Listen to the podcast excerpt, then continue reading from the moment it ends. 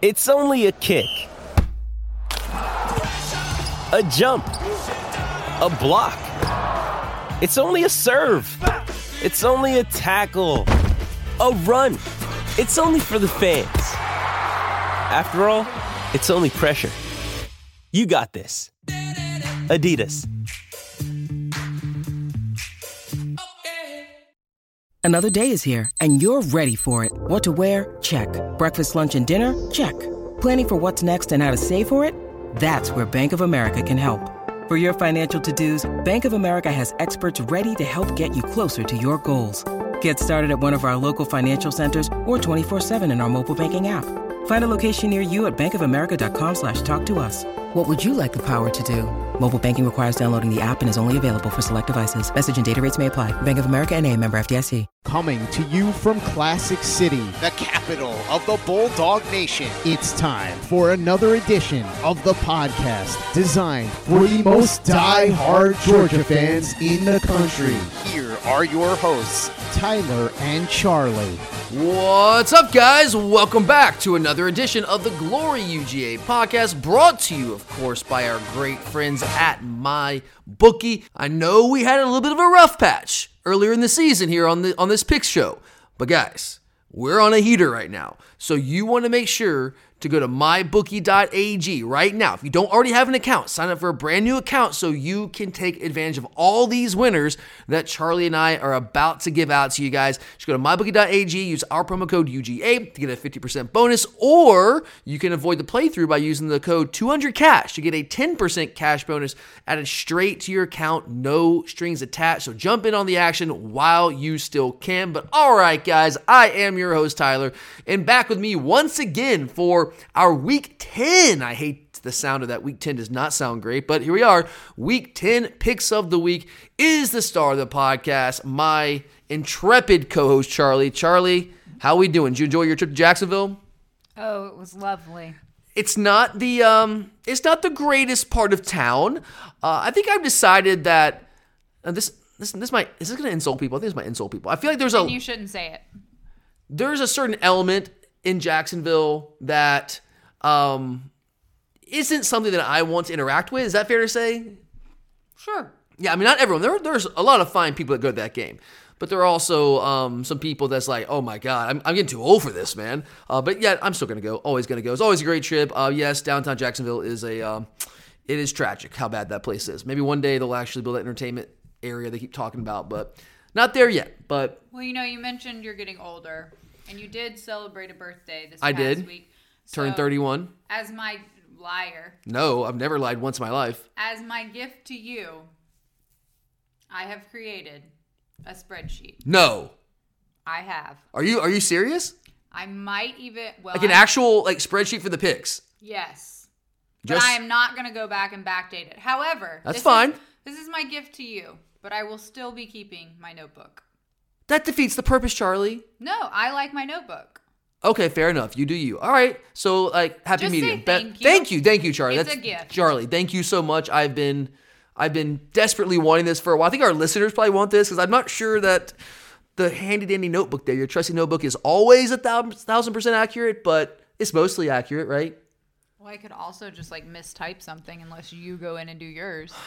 I guess you're right, Charlie. I, I guess there's no perfect answer, is there? Nope.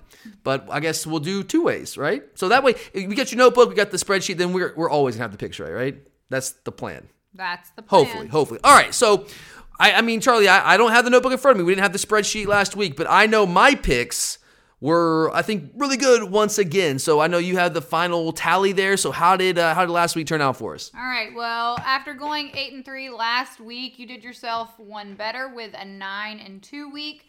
That's seventeen and five over the last two weeks. I think we can call that a hot streak. Yeah, Charlie, I'm sorry. I gotta take off my uh, gotta take off my sweatshirt here. It's hot in here, man. On these pick show, we're, we're just on fire here, baby. Let's go. You're Sorry, lame. So me. you are yes. a total of 57 and 48 overall, but Mr. Parlay did come up one leg short with the UCF uh, They, Knights yeah, they threw dropping. they, yeah four turnovers once again when UCF loses games. They yeah, that's what happens. They do it. They do it well. Well, I mean, they they've still not won a Big 12 game. Um, they should have won about three of them, but they cannot stop t- turning the ball over. So there's They're that. just adjusting. You know, let them give them yeah, time yeah. I mean, talent wise, they're pretty much kind of there. They just do dumb things. Yeah, well, they dropped a home game to West Virginia.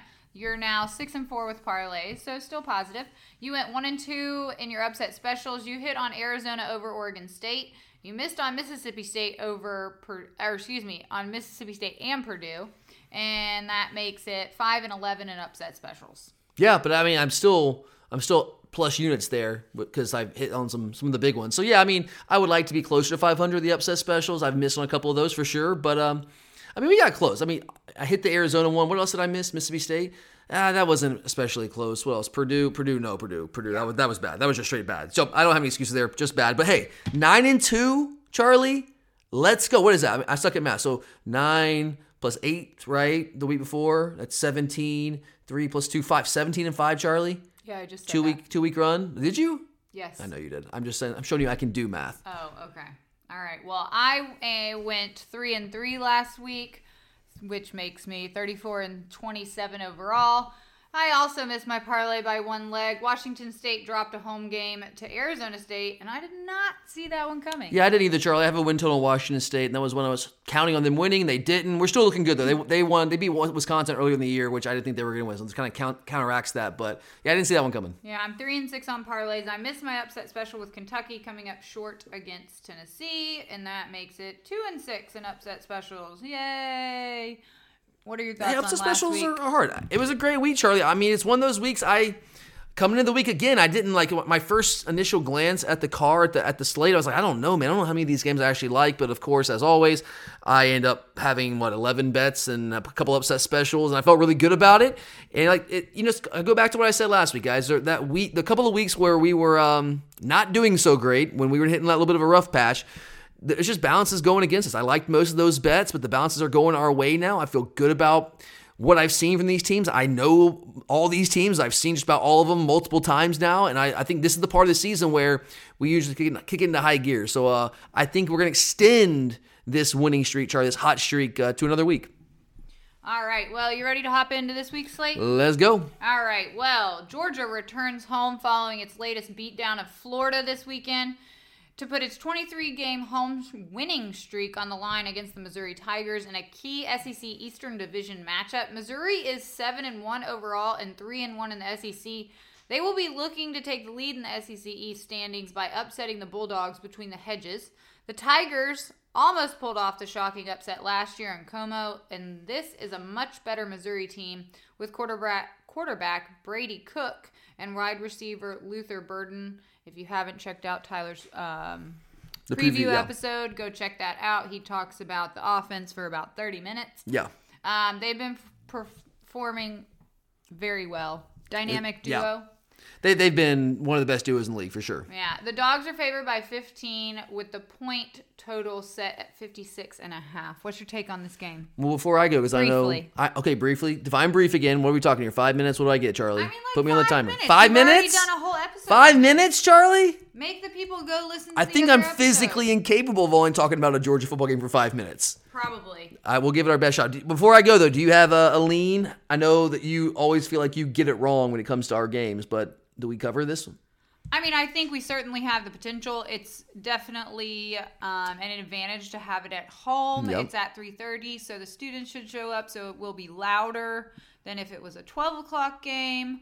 Um, We've covered two of our last three after not covering any before that. I think it's very possible that we cover, but when I say that, then we won't. It just, Yeah. you know, I, mm, Basically, it's like can we win by 17 or more? Yeah. Because like 15, that's just a, a random number, whatever. Yep. 17 or more. I think that we can do that, Charlie. We are we are 17 plus better than Missouri. Doesn't mean that we'll win by that much. We know how this works. It depends on how the team comes out, obviously. But Mizzou, guys, Mizzou is better this year. They pushed us last year, as I said on the recap on the preview episode. They pushed us last year. And this is a much better Missouri team this year, as Charlie just said. But here's the difference this year, guys. They have our attention. Last year they did not. This year, at 7 and 1, 3 and 1 in the league, the winner of this game will take the lead in the SEC East standings. They 1000% have our attention. And you put that on top of the fact that they did play us so closely last year, they have our attention. And let's think about this, guys. Teams that have our attention don't beat us. When we are motivated and we are focused and we are dialed in, we don't lose especially against teams that can't match up roster wise. Like, you know, Bama or Ohio State. Bama beating us in the 2021 SEC title game, or Ohio State pushing us to the brink in the Peach Bowl last year. That's one thing because those teams have rosters that can, can match what we have. It's very, very comparable.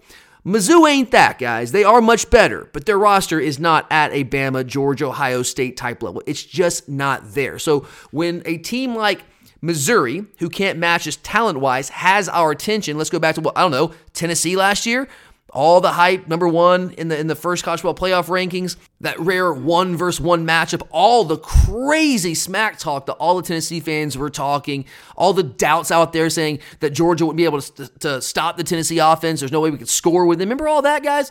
Well, when a team like Tennessee, who doesn't have the overall talent that we have, has our attention the way that they did last year, what happens? Yeah, we beat the hell out of them. That's what we do when a team like Kentucky earlier this year, remember all that, guys? Not that long ago, about a month or so ago, after we get 200 plus to Auburn on the ground, Kentucky runs for 330 plus against Florida, and everyone's like, oh my God, Kentucky's going to beat Georgia. They can't stop the run, the matchup, Ray Davis. And we come to that game when they have our full attention, and what do we do? Yeah, we beat the hell out of them. And we might not beat the hell out of Missouri, but history tells us that when teams have our attention like this, we come out swinging and we dominate the football game. But back to what I was saying about Missouri, Charlie's right. Missouri is a good football team. They are better than they were last year. They did not accidentally find their way to 7 and 1. They won those games. They earned those wins and they've beaten some good solid football teams to get to 7 and 1. But the issue for Missouri is that we are just better. It, it's that simple, guys. Everything that Missouri does well, everything that makes them a good team, everything that got them to 7 and 1, we just do better. Brady Cook's been awesome, guys. He's been a different guy. I laid this out in the preview episode. If you haven't checked that out, like Charlie said, go check that out. I, I spent like 30 minutes talking about the Missouri passing game and how good Brady Cook has been. But as good as Cook has been, Carson Beck's been better. We're fourth in the country right now in passing offense, 334 yards per game. You wouldn't think that coming to the game the way that people talk about Missouri and how they're throwing the football. And they are throwing the football really well. They're top 20 nationally, but they're not as good as us. 17th nationally, 294. And we've been better against conference opponents. And when we're talking about Missouri's passing game here. Let's talk about this real quick. Yes, their passing game is really good. Brady Cook's playing at a really high level, much better, significantly better. Different guy than he was last year. Luther Burden is one of the best receivers in the entire country. He's playing an all SEC level for sure, potentially an all American level the way this guy's going. He's 100 yards away from 1,000 yards already. He's been lights out for them. But I do think their passing numbers are, are somewhat misleading when you factor in who they've played. They have not played a passing defense worth anything. Middle Tennessee State, 102nd nationally in pass defense. Kansas State, 78th nationally in pass defense. That's about the best they've played. Memphis, 85th. Vandy, 117th. Kentucky, 103. South Carolina, 130. They have not played anyone with a pulse against the pass. Like they haven't. I mean, LSU's probably, I mean, LSU's not even really good against, good against the pass, and that's the best that they have faced. Well, we will clearly be the best pass defense that Missouri's faced. We're top 15 nationally in pass defense. So there's that. We'll see. We'll see how this pass defense or how this pass game fares against an actual legit pass defense, against a real defense. I'm sure they'll still do some good things because they do throw the ball well, but this will be their, their biggest challenge. And look at yards per play, guys. Again, Missouri's really good. Yards per play offense are 17 nationally, 6.7. We're better, 6 nationally, 7.2.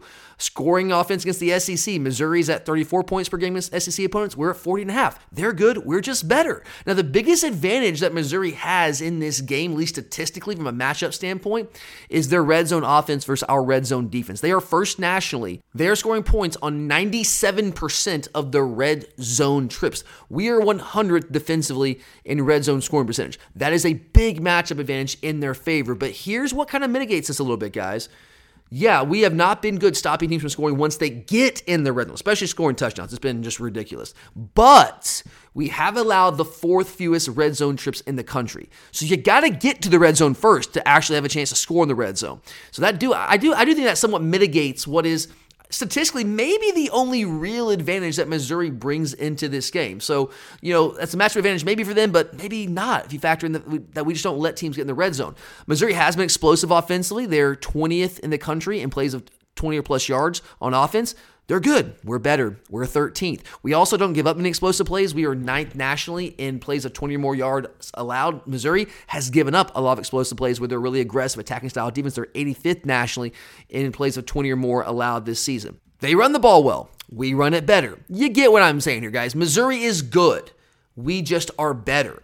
This is the best team that we have faced to this point this season. I, I, will I will readily say that. Kentucky was solid. Missouri's better. I mean, Missouri beat Kentucky on the road in Lexington. Florida's good, solid, decent, right? But Missouri's better. Florida's got to go to Missouri in a couple weeks, and I think Missouri's going to win that football game.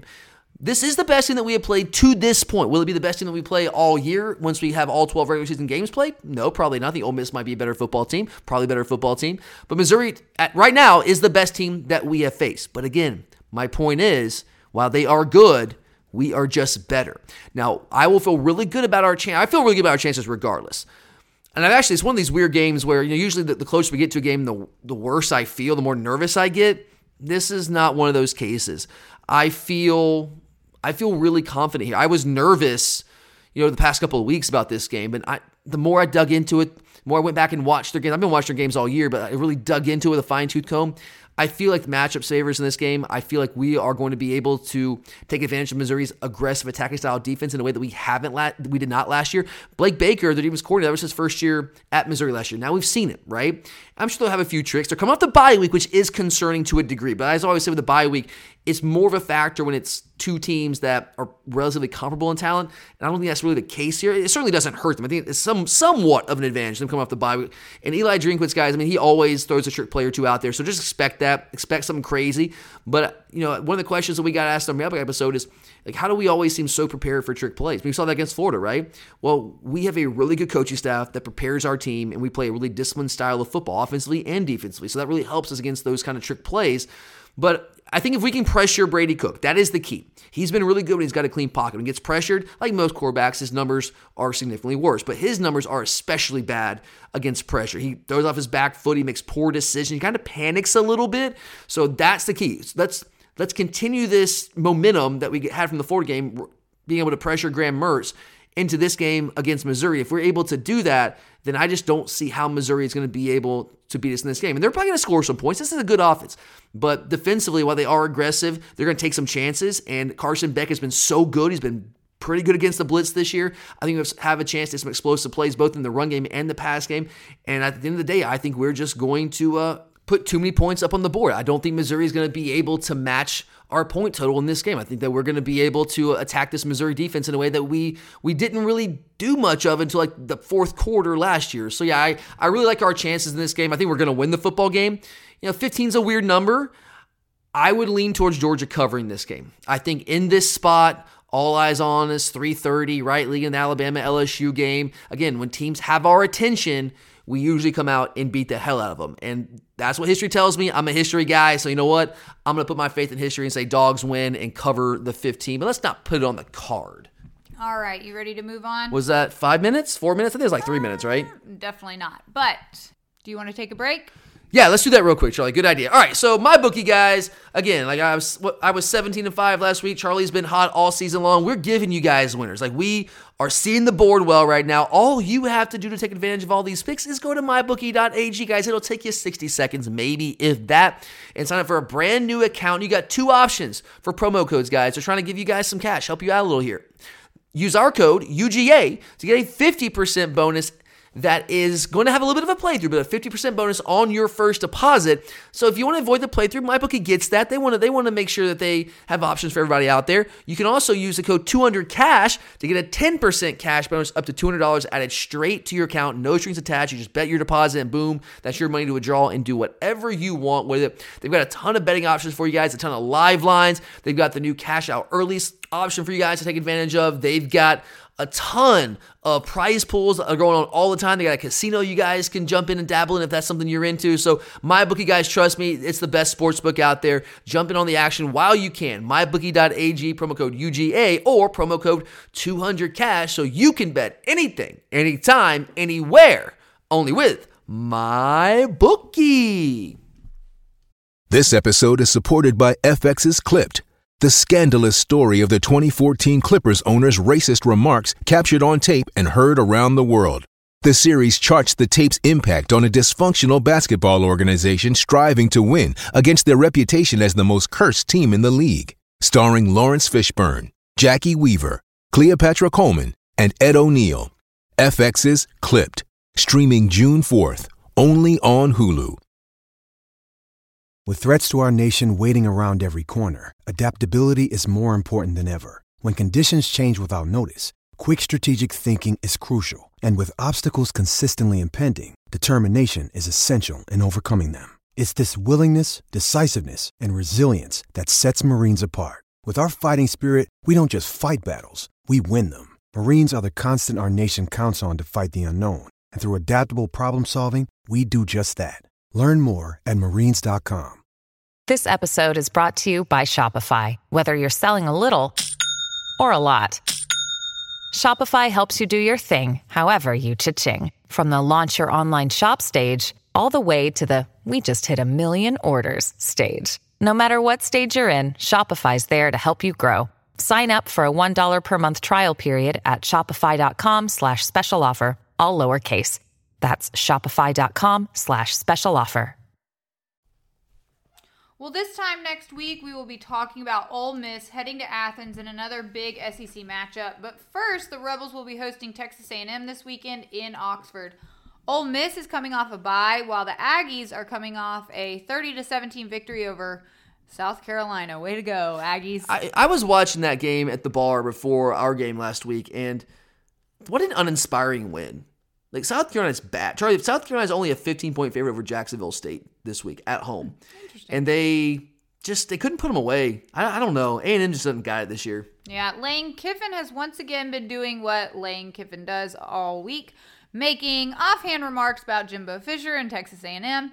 If I see re- that little smile when you talk about Lane. I see it. I see it. If you remember last year, Jimbo called Lane a clown during the offseason after Lane mentioned A&M in connection with NIL. And then when Ole Miss went into College Station and beat the Aggies, Lane couldn't help but take some sarcastic jabs at Jimbo. Just, you know, it's always nice to laugh. You, Lane's a you love him or you hate him guy, and I know you love him. You're I love firmly on that side. So obviously, no love lost between these two coaches and programs. Believe it or not, with only one conference loss, Ole Miss is still technically alive in the SEC West race.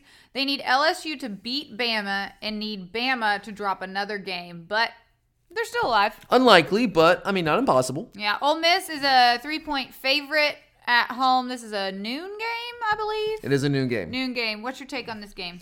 Do you have a play on it?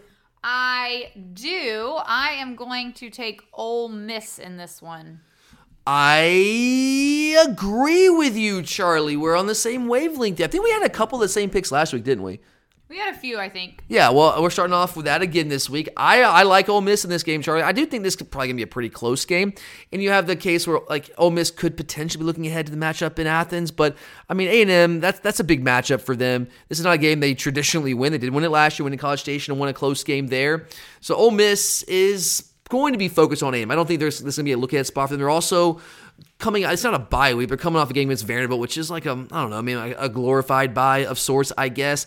But this is an interesting matchup. So you have the number three rushing offense in the SEC in Ole Miss versus the number two rush defense in the league in Texas A&M. A&M also, I don't believe in their secondary. I don't because they were terrible last year. And they were bad to start this year. I mean, Miami torched them. Tyler Van Dyke torched them early in the season. But their numbers have improved lately. I think it's largely a function of the fact they just have play teams that can't throw the football. I mean, they played Auburn. Yeah, Auburn can't throw the football. South Carolina can't protect Spencer Rattler to save their freaking lives.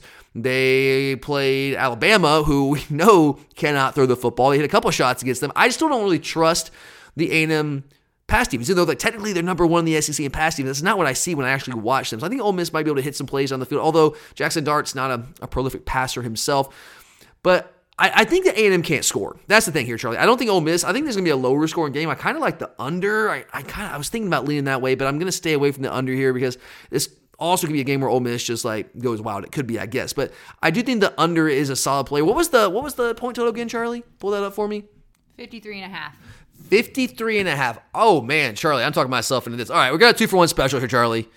Two for one special on the fly here. Little adjustment, a little audible. Give me Ole Miss minus three. Also give me the under 53 and a half in this game because I, I do think that this is a not a great matchup for the Ole Miss offense, but I just don't think A&M can score. I don't trust Max Johnson. They have really good receivers, but Max Johnson is just, I mean, he is as average as you can possibly get. I mean, they struggle to put 30 points on the board at home, coming off a bye against a, just a, a, not good South Carolina team, a South Carolina defense that's just decimated by injuries and is not talented anyway. So I know that Ole Miss traditionally think Ole Miss, man, bad defense. They're not great defensively. They're still they're much better than they have been on defense. So I like the under here as well, Charlie. I think Ole Miss is going to win the game. I do think it'll be tight. I think it'll be a relatively low scoring game, but give me Ole Miss to to eke one out here, minus three at home, coming to Athens with only one loss next week with another massive matchup in the SEC, and I will also take that under. All right, in the last SEC primetime game on CBS, Alabama and LSU will be squaring off in Tuscaloosa in a game with major SEC Western Division and college football playoff implications. The Tigers knocked off the Tide in Baton Rouge last year on a last second two point conversion to effectively eliminate Bama from playoff consideration. LSU has only won in T Town once in the last five tries. But with Jayden Daniels and the LSU offense operating at an elite level, combined with the year long struggles of the Bama offense, the odds makers see this being a close game with Bama as a three point favorite. But it also seems as though they're expecting a high scoring affair with the point total at 61 and a half. I know Ole Miss can score, I know LSU can score, Char. That doesn't that seem like a high point total when you can factor in the Bama defense? I think that's high. I do, yeah. Yeah, I, I don't I don't like that point total. I mean, maybe I should hit the under there too. I don't know. Maybe I'll talk myself into that. Do you have a play here, Charlie? I am going to go with LSU plus three. Charlie, here we are again. Second pick in a row. I'm right there with you. I've got LSU plus three here, Charlie. In fact, I don't want to spoil it, but there might be a little uh, upset special happening a little bit later where I will bring this one back. But look, guys, this is a classic great offense versus great defense matchup. All right. In the way that college typically works, the great offense, more often than not, unless we're talking about like a historic level defense, tends to win out, right? Like we were, let's go back to 2019. We were really good on defense in 2019. Well, what happened we played LSU in the SEC championship game? Yeah, they put up a lot of points because great offense beats great defense the way the rules have been really formatted to help offenses. And this, obviously, the offensive explosion, the revolution we've seen with RPOs and all those things, right? So I know that LSU's defense is not good. I know that Bama's defense is awesome. I understand all that. I get that, guys. But LSU's offense, I don't know if everyone understands. I know people probably think that they're good on offense. Do we understand that LSU leads the entire United States of America in total offense, yards per play offense, and scoring offense? We are talking about a ridiculously good offense. They run the ball well. They got Logan Diggs now coming from Notre Dame, which was kind of one of their weaknesses last year outside of Jayden Daniels. They didn't run the ball well, especially from the running back position. Now they got Jayden Daniels, who's electric with the ball in his hands. That guy is insanely athletic. And you got Logan, Logan Diggs, is more of like the pounder between the tackles. He's a really good running back. He's really improved their backfield. You've got two dominant elite receivers in Malik Nabers and Brian Thomas. You got a really good athletic tight end in Mason Taylor, a good solid offensive line that took their lumps last year when they had two freshmen playing at the tackle positions. This LSU offense has very few weaknesses. I mean, Jayden Daniels is playing. Carson Beck, I've been talking about all year, has been awesome, but he hasn't been as good as Jayden Daniels. Jayden Daniels has been just absolutely bananas this year. This guy has been on fire really from week one. So this LSU offense is a different level. And the Bama offense, guys, it's just not good. They're so inefficient. This is the craziest thing that I have seen in a long time. So you guys know I, I, I mentioned this a lot yardage differential, yardage margin, right? Bama is typically at this point in the year, they're plus like 1,500, right? They're one of the best in the country. Not this year, man. Bama's plus 500, guys. They're only outgaining their opponents by 500 yards. They are not blowing anyone out. I mean, Arkansas is horrific, guys. And Arkansas had a chance late in that game in Tuscaloosa to win that game. Now, maybe they were overlooking Arkansas. Obviously, they're not going to overlook LSU. It's going to be a night game in Tuscaloosa. I get all those factors. I just don't know if they're going to be able to score enough. I know LSU has issues on defense. I know, especially their secondary. But is this Bama offense really the one that's equipped to exploit those deficiencies in LSU's back end? Really? Are they? I know that Jalen Milroe has a great arm and he throws a good deep ball when guys are running wide open. So, yeah, there might be some cases where LSU's blows coverages and they got some guys running wide open. Sure, maybe. But how often is that going to happen? Down to down, Milroe is so inefficient. And LSU in the front six is actually pretty decent. They have some talent there, especially on their defensive line with Wingo and, uh, and Maason Smith. I think that they can load up against the Bama run and force Milroe to actually beat them with his arm. Maybe he can do it. I just don't think that, and those they'll give up some explosive plays to Bama. They will. I just don't think they're going to give up enough explosive plays because as good as the Bama defense is, when LSU can run the ball and throw the ball, they can run the ball from the quarterback position, from the running back position. They can throw the ball to a multitude of different weapons outside. They are so hard to stop, and I and it's really hard. Like I know the Bama can pressure you, it's hard to pressure Jayden Daniels with his elusiveness and his ability to escape. It's really, really tough. In fact, it kind of takes away your aggressiveness because if you get aggressive and rush up field against him, you create running lanes, and that dude will gut you when you do that. So I think LSU is going to cover this three. I know it's a tough spot. It's a tough place to win. I get it. I get it. But this is, I think people who are thinking that LSU can't win this game, they're thinking that Bama, they're thinking of like traditional Bama. This ain't vintage Bama, guys. This is a Bama that's plus 500 yards on the year in their yardage margin. That is not a Bama team. That's not. That's not Bama esque, okay? That's like, I mean, uh, that's like Kentucky esque, guys. Like that's what Bama's doing right now. But they're Bama and they have this long winning streak, or I guess they had a long winning streak. They're tough to beat at home. And so you say, oh, yeah, they're going to win this game. I don't know, man. I know LSU's got some problems on defense. I get it. I just think right now, most of the time, you can't say it's any absolutes here, but more often than not, great offense beats great defense. And I think LSU is just dynamite on offense. So give me the Tigers in this game. I think they win it, Charlie. I actually want Bama to win because I think that we match up better with Alabama. LSU scares me more than Bama because the way they can score points. I mean, this is an LSU team with a one-legged Jayden Daniels for only half of football that put up 30 on us last year in the SEC title game. And I know that some of that was garbage time. I get that. But man, LSU's offense is uh, it's tough, and now they won't be able to stop us. Probably we'll probably outscore them, but we'll have to outscore them. I don't think we'll have to outscore Bama. I don't think they're going to score that much against us. So I want the Tide to win. I want to be wrong, but I think the Tigers are going to win this one. All right, we have two games left on the slate for this week. We're going to go outside the SEC footprint um, with a conference and with a game that has conference and playoff implications. Excuse me. Fresh off of a road loss to Kansas, the Oklahoma Sooners make the short trip to Stillwater to take on rival Oklahoma State in the last edition of Bedlam, at least for now, with OU moving to the SEC next year. After a rough start to the season, OK State has turned it on and is currently in a five way tie for first place atop the Big 12 standings. Oklahoma is also one of those teams tied in the top of the standings. These two teams hate each other, and with OU just leaving the Pokes hanging in the wind with their covert move to the SEC, this one is going to have a little something extra to it. Oklahoma is favored by six in this one. They are the six point favorite. I, man, Charlie, do you have a play? I do not. I'm not touching this one. I wanted to stay away from it, but man, this is going to be so fun. This you're right, Charlie. The last edition the Bedlam, at least like you said, for now. I mean, we'll see. I mean, I'm sure they'll renew it at some point, kind of like A and M in Texas. It reminds me of that. But Oklahoma State is not thrilled, obviously, with how that went down. They're going to come out firing, man. Now, I would I would like their chances better if OU hadn't lost to Kansas last week, but I also don't think OU is some dominant team. I don't want to call them fraudulent, they played well enough to beat Texas in that one day. I think Texas is a better team overall. I think if they played 10 times, Texas would win six or seven of them. Hey, OU won that game on that day. But I don't think OU is an overwhelming team. Oklahoma State struggled out of the gate, guys. They had some major issues. They didn't know what their quarterback situation was. They were playing three different guys. The dude that's playing running back for them right now, Ollie Gordon, who is probably the best running back in the country. I mean, this guy's five straight games over 100 yards, two straight over like 250.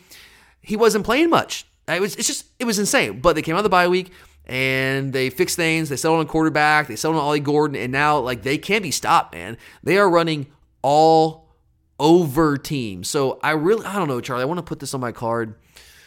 Um, I'm I'm gonna stay away from it. I'm gonna stay away from it. If I lean some way, I would go Oklahoma State plus six here. I have questions still about their ability to throw the football. They're competent enough with Alan Bowman, who's like a ninth year senior, throwing the football. He's been like four different schools. It's been insane.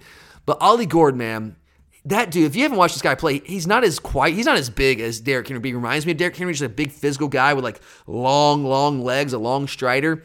And he's just dynamic. I mean, he's got good speed. He's just so powerful. He's got great vision. He has been unstoppable, guys, for like over a month. So I, I would lean Oklahoma State. I'm just not confident enough in a rivalry game with OU coming off the loss to put it on a card. All right, one more game. We head to the West for the last game on this slate where the struggling USC Trojans will be hosting undefeated Washington in a huge Pac 12 matchup. USC has two losses and has come very close to having a few more, but they still only have one conference loss. So a win over Washington would have them still positioned very nicely for a berth in the final Pac 12 title game. Washington is undefeated, but they have looked shaky to say the least following their big home victory over Oregon a few weeks ago. Uh, do you have a play on this game? I do not. I don't have a play on this one, Charlie. I have a uh, not a win total, but I have a ticket for Washington to win the Pac-12 and a ticket for Washington to make the college football playoff. So I am interested in this game. I have enough stake on it or enough skin in the game here, so I'm not going to put it on the card.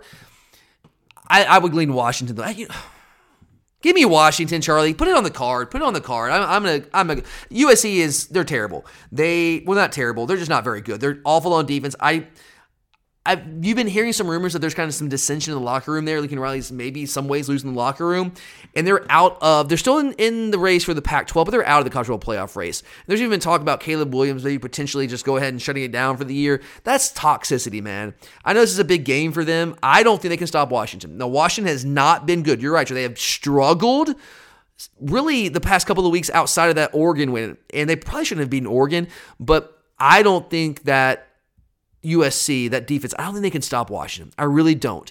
Now, Washington's defense is not an elite defense, but they're still pretty good. Caleb Williams is not like Caleb Williams against good defenses, and Washington, I guess we can call him a, a, solid defense. But against good teams, Caleb Williams doesn't show up, guys. He's not good. He really just absolutely destroys terrible teams. Like he really stat pads against teams like that. So I, I don't know. I think that Caleb Williams is going to probably have a big game, a good game here. I think that USC is going to score some points. I don't think they're going to score enough because I don't think their defense can stop anybody right now.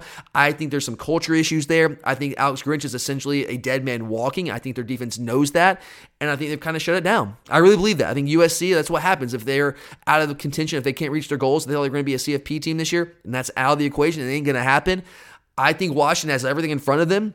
In Washington, they haven't played well lately. They, they got outgained by Stanford last week. But that kind of thing can get your attention. Washington might be one of those teams that they just show up when the when the lights are bright. And that might well be the case. But you know what's going to happen this weekend, Charlie? The light's going to be bright. And I think Washington is going to win this football game, stay undefeated, and stay on track to maybe cash those tickets for me. All right. Well, that's the regular slate. You want to take a break real quick? Yeah, real quick. Let's tell our friends about our wonderful friends at Alumni Hall. I got to give my man Josh Stevens a shout out. Josh just went and uh, he actually sent me um, a tweet showing me his new Alumni Hall gear. Josh knows what's up, guys. Be like Josh. You always want to be like Josh. Josh is the man. So be like Josh at all times, but definitely be like Josh and go to Alumni Hall and pick up the latest, best George gear. Guys, it's cold right now. We know this. I was running this morning and almost died.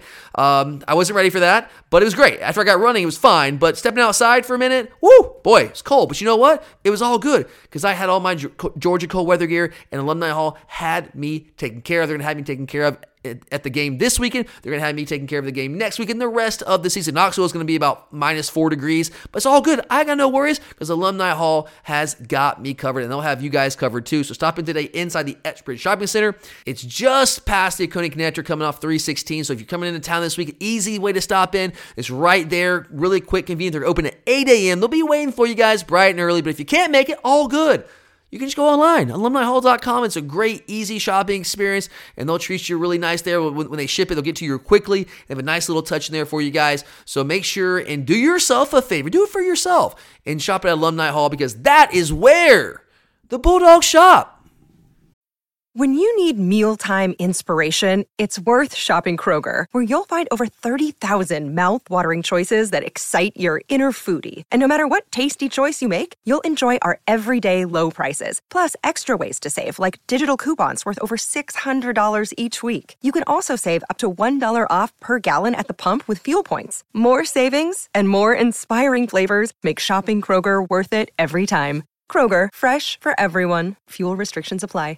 Jewelry isn't a gift you give just once. It's a way to remind your loved one of a beautiful moment every time they see it. Blue Nile can help you find the gift that says how you feel and says it beautifully with expert guidance and a wide assortment of jewelry of the highest quality at the best price. Go to BlueNile.com and experience the convenience of shopping Blue Nile, the original online jeweler since 1999. That's BlueNile.com to find the perfect jewelry gift for any occasion. BlueNile.com. Hey, it's Kaley Cuoco for Priceline. Ready to go to your happy place for a happy price? Well, why didn't you say so? Just download the Priceline app right now and save up to 60% on hotels. So, whether it's Cousin Kevin's Kazoo concert in Kansas City, go Kevin, or Becky's Bachelorette Bash in Bermuda, you never have to miss a trip ever again. So, download the Priceline app today. Your savings are waiting. Go to your happy place for a happy price. Go to your happy price, Priceline. All right. Well, I'm sure you have more picks than I do. I have seven this week before we get to parlays and upset specials. So I have five. Whoa, whoa, whoa, whoa, whoa, whoa, whoa, whoa, whoa, whoa, whoa, whoa. You have seven? Lucky seven, I guess. The first time all year you had more than six? No, I think I've had more than. So basically, what you're saying is my two week hot streak has got you scared, shaking the boots. You got to add a few more picks on there. Absolutely not. Okay, fair enough. All right. So where do you want to go? I have Big Ten, ACC, Pac-12. Hit up that um, hit up that yeah SEC. What'd you say you got? Big Ten, Big Ten, ACC, ACC, Pac-12. Pac-12. Let's you can go. stay in the SEC though if you want. well, you got. You want me to go first? Sure. All right, let's go. I got one more in the SEC here. Let's go Florida. Let's go to Gainesville. The Gators will be licking their wounds after the latest beatdown. They are only a five and a half point favorite at home against Arkansas, who might be maybe the second worst team in the league. Charlie, do you get that line? What is going on? I think they're just assuming Arkansas wants to die. Arkansas's coming off a bye week. Maybe Arkansas has nothing to lose. I don't get it, man. And usually when you see weird lines like this, like somebody knows something I don't know, and I usually stay away from those lines. But this is too tempting. Florida, less than a touchdown at home against Arkansas. I don't know, man. Yes, Arkansas is coming off the bye week. There's that. They did fire their OC and Dan Enos, so maybe there's the unknown factor. What are they going to do offensively? Going to try to do some different things and go back to what they were doing more under Kendal Briles and actually, actually, you know, run your freaking quarterback who's 250 pounds. I don't know. Actually, use the guy the way that he was used to the point that people were talking about him as the best quarterback in the SEC coming into the year. I don't know. Maybe you should do that. I don't know. Possibly. Maybe they'll do that. I don't know. But Florida's a better team. Florida's a better team. I feel like Arkansas has given up. I think Sam Pittman, Charlie, your boy, I hate to say it, I think Sam Pittman's dead man walking here. I, I was reading this, Charlie. I didn't realize this. I, I was reading this this week. So Sam Pittman, if he makes it through the end of this year and doesn't have a winning record since his, signed his extension a couple years ago, they can fire him and his buyout goes down like by $5 million. I think they're just waiting for him to lose out, basically. Oh yeah, they want to save some money. Yeah, I think that's what's happening here. So I think the team knows he's dead man walking. I think the fan base knows. I think Sam probably knows. Sam's smart guy. He gets it. They've lost six in a row, guys, including the most recent one, a 7-3 barn burner to Mississippi State at home with a backup quarterback who can't complete the forward pass. So I don't know, man. I don't get this. Maybe it's the, the unknown element here that's got the line a little bit lower. But Florida's the better team. Florida's at home. If the swamp is what people say it is, then Florida's going to win this game, and they're going to win this game by more than a touchdown. So give me the Gators minus five and a half. I'm done with Arkansas. Now they're my mortal enemy. So yeah, I can't say go Gators, but you get the sentiment. All right. Do you have any more SEC takes? That's it. All right. Um, let's go to the ACC. We're going to go to your least favorite team, also in the state of Georgia, Georgia Tech. I considered it myself, Charlie. Only a two point dog at Virginia. Georgia Tech has been good to me this year, Charlie. The- single most, the most amount of money I've won on a single bet was still a Georgia Tech money line to beat Miami straight up. So they've been good to me. I'm going to take your tip, and I'm going to take Tech plus two. Tech plus two. I like it, Charlie. It's a good pick. I think Virginia's the only thing. The only reason I'm staying away from that is Virginia's also playing better. I do think Tech has more overall talent, though. I do. I think they have a better quarterback when he's not turning the ball over. Haynes King is more talented. Yeah, I like it, Charlie. I'm not going to go with it because I just they're in, there's text so inconsistent. So when it's a spread that's that tight, I just don't trust them enough. So I'm gonna stay away from that. All right, let me. So you did ACC. I got I got one in the A, two in the ACC. All right, so I'm gonna go Florida State. Charlie, they uh, they they gave me some money last week. Charlie, I had them over 37. I want to say against Wake Forest, and they hit that. I'm gonna take FSU. I'm gonna ride that train again. Give me FSU over 35 against Pitt. Pitt guys just got 58 dropped on them by a very average Notre Dame offense. Their coach after the game was talking a lot of trash about their players. Basically said like we lost a lot of good players last year. We thought we replaced them, but um yeah, we were wrong. And it's like, oh, okay, it's like that, coach. Not a good look there. And Pitt's given up 30 points per game in ACC play. Florida State scoring 37 points per game in ACC play. This is uh, Pitt's done, guys. They've got two wins in the year. Florida State's got everything in front of them. Now, Florida State does tend to sleepwalk through games like this, but I said the same about them last week against Wake Forest. But I felt strongly enough to, to go ahead and put it on the card and put the money on the line, and it paid off for me. I'm going to do the same thing here this week. Florida State's just so much better. Pitt is they're done. They've given up. Their coach is talking trash about their players. They got 58 dropped on them by a very, very, very average Notre Dame offense. So give me Florida State over 35. We go one more in the ACC. Um, I also have a play on the FSU game. Do it. Um, I'm not taking the over like you are. I'm taking FSU minus 21 and a half. I do like that too, Charlie. I really consider that. If it, I don't like the hook. The hook scared me away. If it was 21, I'd be all over it. But uh, I like it. I don't hate that one at all. All right, what's next? All right, I'm gonna go one more ACC play here. Let's go down to uh, let's go to Boston College, Syracuse. Give me the Eagles. Give me the Eagles plus three. This is a vibes play. This is the ultimate vibes play, guys. Syracuse. They're first off, they've had so many injuries. They've been decimated this year, especially on offense. But they have not surpassed 300 yards of offense since September 23rd.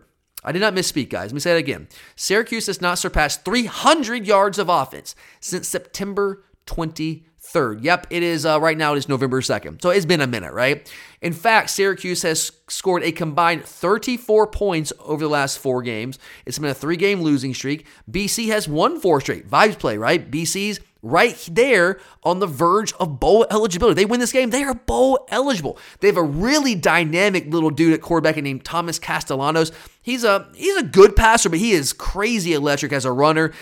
They just they have the ability to score. Syracuse cannot score. They simply cannot score. It's Garrett Shrader and nothing else. They cannot do anything on offense. Defensively, they're fine. They're okay. But I think Castellanos has got enough juice in him to put up points that Syracuse cannot match. I think the vibes, again, are on, on BC's side here, right there on the verge of bowl eligibility, which I mean, I think their coach would have been on, Jeff Hafley would have been on the hot seat if they didn't do that this year. But hey, they're right there. So they got some positive vibes heading their way. Give me Boston College plus three.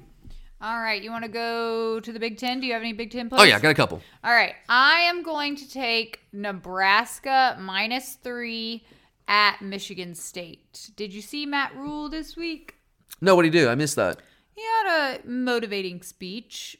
I think they're ready to go. I think he's a good coach. He does a really good job building programs. Yeah, I think, and Michigan State. I mean, they're just they're, it, they're playing a second string, a third string quarterback. They're rotating them back and forth. they're just spiral. Yeah. So yeah, Nebraska. Hey, they're, they're going to hire your guy, Urban Meyer, Charlie. Oh, don't say that. Anyway, how how do you hire Urban Meyer? Because I mean, you I don't, don't think care about looks. You want to win. But you're going to fire a coach.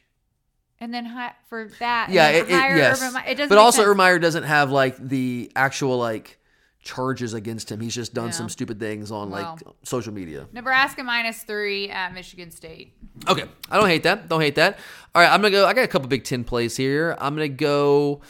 Let's go. Oh yeah, Charlie. Let's. We got to talk about this one. What a game! What a game here. Northwestern. Give me the Wildcats plus five at home against Iowa. If you guys haven't seen this, this is the point total when it was released. I think it's gone up on a couple sites. When it was released, it was released at 29 and a half, which is the lowest point total for a college ball game in history. That's what we're talking about in this game. What a beautiful game. This is football, baby. Iowa is so bad, guys. Iowa is so bad on offense. It's almost impossible. It's like you have to try to be this bad. Their offense coordinator, Brian Ferentz, has resigned. He's going to stay with the team throughout the rest of the year, but he's dead man walking. It's kind of just a weird situation. Iowa has gained the fewest total yards in the country, guys. They are 133rd nationally. That's dead last in the country in total yards gained. They are still the only team in America that has not cracked 2,000 total yards of offense. To put that in perspective for you guys, Iowa right now, through eight games, is at 1,859 total yards.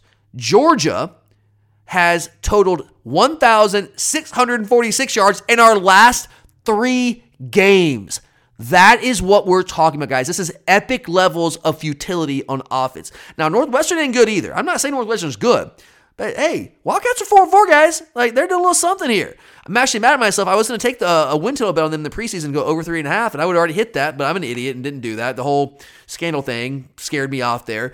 But even while they're not good, they've made a quarterback chain. They've gone to this guy named Brendan Sullivan. They've won two or three with him. He's a dual threat guy. He's a decent passer, but he's a good runner. They've been fairly strong on defense all year. They're four and four. They're smelling ball eligibility. And guys, Iowa is reeling with Deacon Hill at quarterback. So Cade McNamara, the guy that came over from Michigan, he's out for the year. Deacon Hill has played the last four games for them, and it has been so bad. Here's his numbers, guys. Throwing the football last four weeks. 10 of 28, 116 yards. 6 of 14, 37 yards. 6 of 21, 110 yards. 11 of 27, 115 yards. What I'm telling y'all is there's a reason the point total would open at the lowest ever. Ever.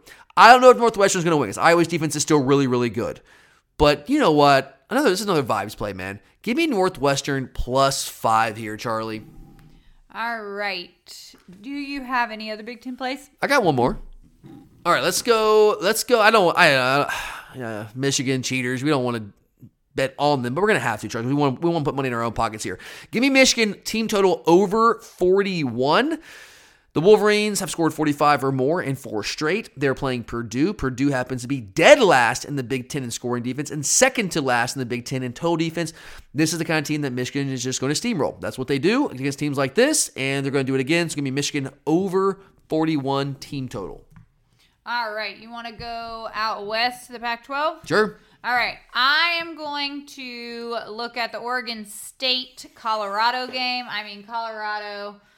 Everybody thought they were going to be great. Now it's just starting. What happened to that hype train, Charlie? Like the wheels are falling off. I'm going to go with Oregon State minus 13 and a half at Colorado.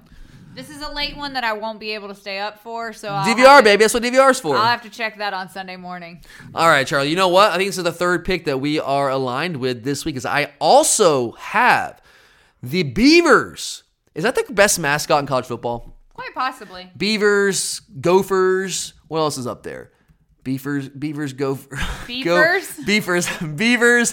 What if there was a Beavers? There's not. Uh, Cornhuskers is good. The Big Ten has a lot of good mascots. You got the Gophers, you got the Cornhuskers, you've got the Boilermakers. Beavers might take the cake, though. I mean, they might. They might. All right. So, yeah, I got Oregon State. Give me the Beavs. Minus 13 and a half. Colorado. You're right, Charlie. I mean, there's not much to say about this game. This is just a physical mismatch. Oregon State's just a lot better, and they are the type of team that's just going to run the ball right down Colorado's throat. And also, Shedeur Sanders has been banged up all week. He hasn't been practicing much, if any, at all this week, at least according to his dad, according to the Mr. Prime himself.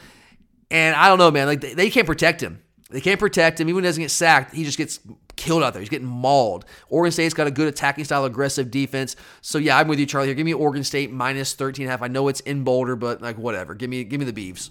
All right, I only have one pick left. So anything else you need to talk about? Yeah, I got a couple more here. Let's go. I'm trying to make sure I didn't miss anything. All right, I got a couple Big 12 plays here. I'll just run through these real fast. Give me UCF. They let me down with my parlay last week. That's the one leg I missed. Guys, they've been so close. They've been so close to winning a Big 12 game, and they've just screwed it up every time. This is their chance. This is their opportunity.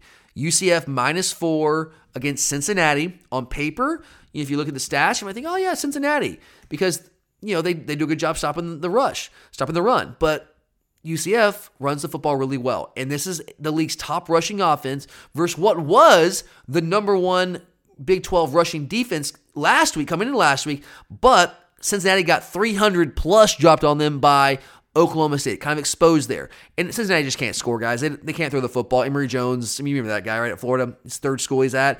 Just, he ain't it, man. That, they don't have it offensively.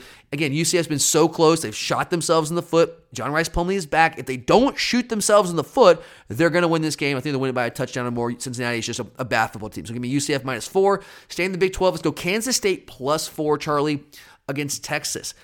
Kansas State has a two-headed monster at quarterback right now. Will Howard is the guy that led them to the Big 12 title last year. He was the guy to open the season. They have this hotshot freshman named Avery Johnson, who's a dynamic threat with his legs. They kind of alternate them in and out. They do a really good job of that. They're hitting on all cylinders right now. They're they don't have great receivers, but they run the ball really, really well. They've got a good, solid physical defense. That's what Kansas State does. They're really well coached. Texas is a better roster. That's unquestioned. We understand that. But Texas is going to be out without Quinn Ewers. And Maalik Murphy last week in his first start did not look very inspiring. This this is a game that is at Texas. That certainly helps. But K State's playing really good football. They're hot right now. Texas is not playing great football right now.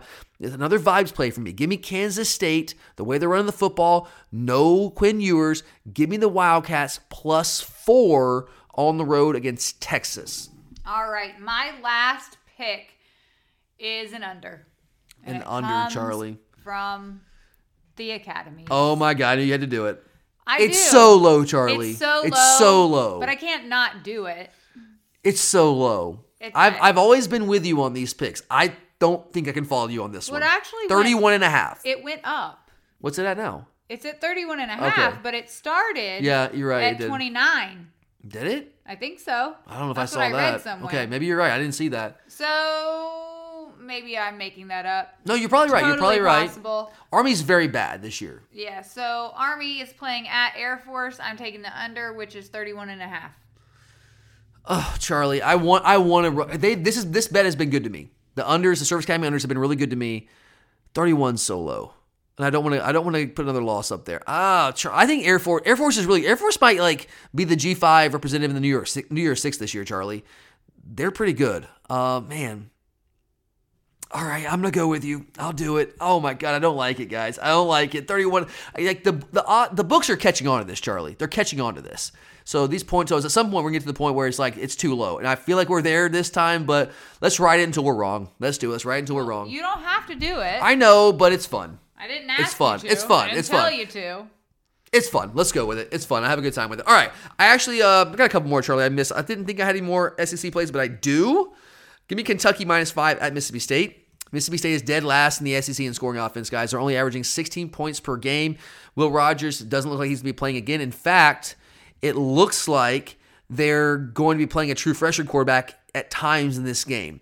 So that's not a recipe for success. I know it's it's in Starkville. Kentucky hasn't been great defensively. They've been honestly disappointing on defense, but I don't think that Mississippi State's gonna be able to score enough in this game. Kentucky actually found something. They actually found their passing game. They threw for over 300 yards in their last game against Tennessee. So I think Kentucky's kind of getting it together offensively. We saw what I thought we would see all season out of Devin Leary. We saw that last week against Tennessee, so hopefully that's a sign of things to come. I need Kentucky to win this football game. Minus five. I'm getting Kentucky under a touchdown. I'm going to take that, even if it's all on the road. So give me that all day.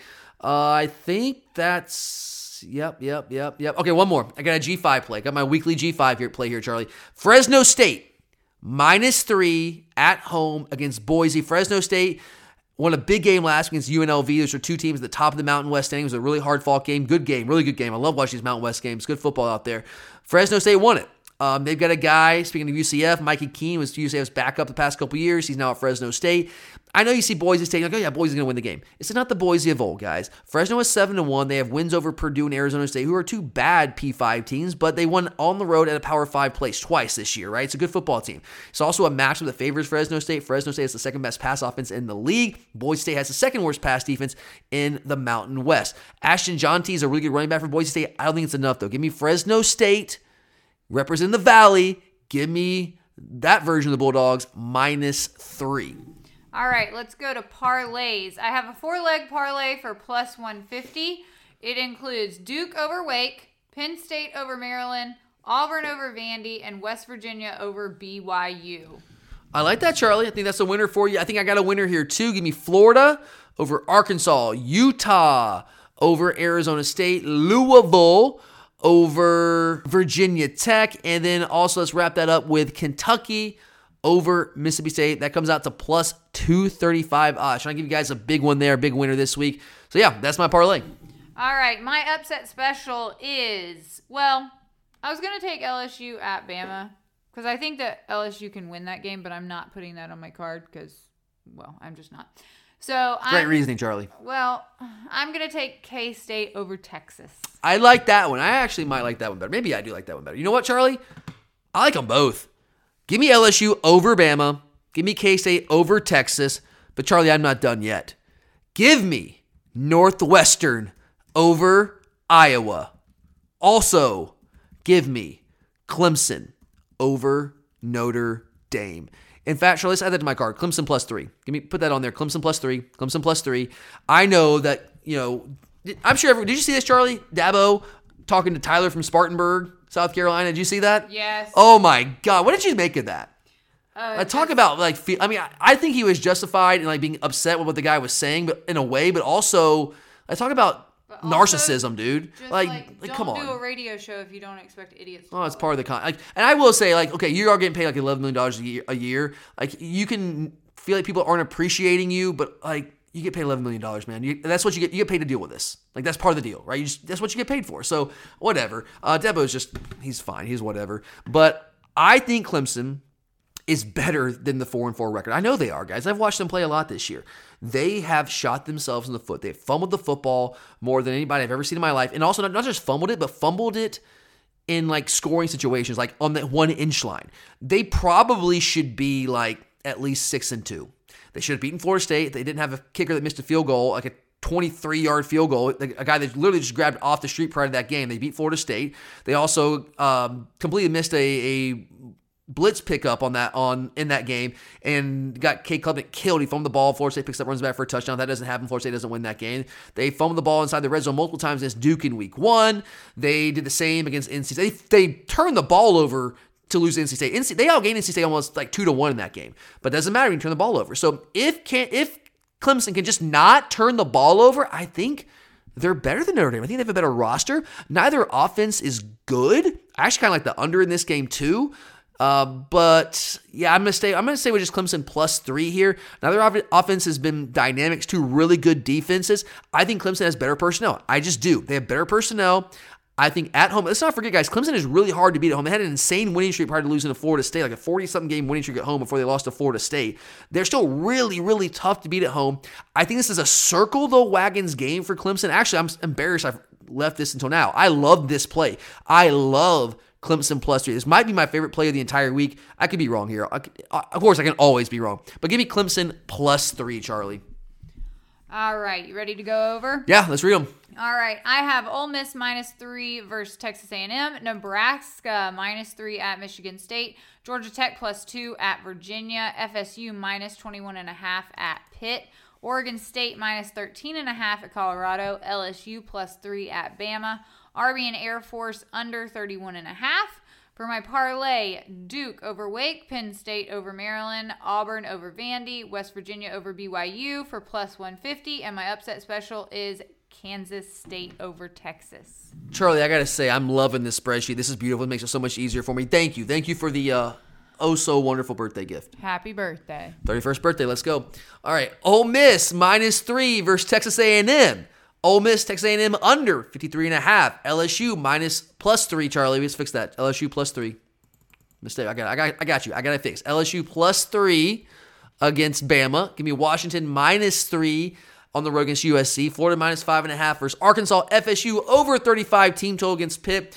Boston College plus three at Syracuse. Northwestern plus five at home against Iowa. Michigan over 41 uh, over Purdue. Give me Oregon State minus 13 and a half at Colorado. UCF minus four against Cincinnati. Give me Kansas State plus four against Texas. Army Air Force under 31 and a half. I don't know about that one. That one's low, but we'll play it. Give me Kentucky minus five at Miss State. Give me Fresno State minus three versus Boise. Clemson plus three versus Notre Dame. There's a lot of picks, guys. That's probably the most I've had all year. Uh, parlay, Florida, Utah, Louisville, Kentucky, all money line to win straight up, plus 235 odds. Upset specials. Give me LSU over Bama. Go Tigers. Give me K State over Texas. Northwestern over Iowa. Clemson over Notre Dame. So, guys, I'm feeling good this week, too. Hope we make this three big weeks in a row, continue this hot streak.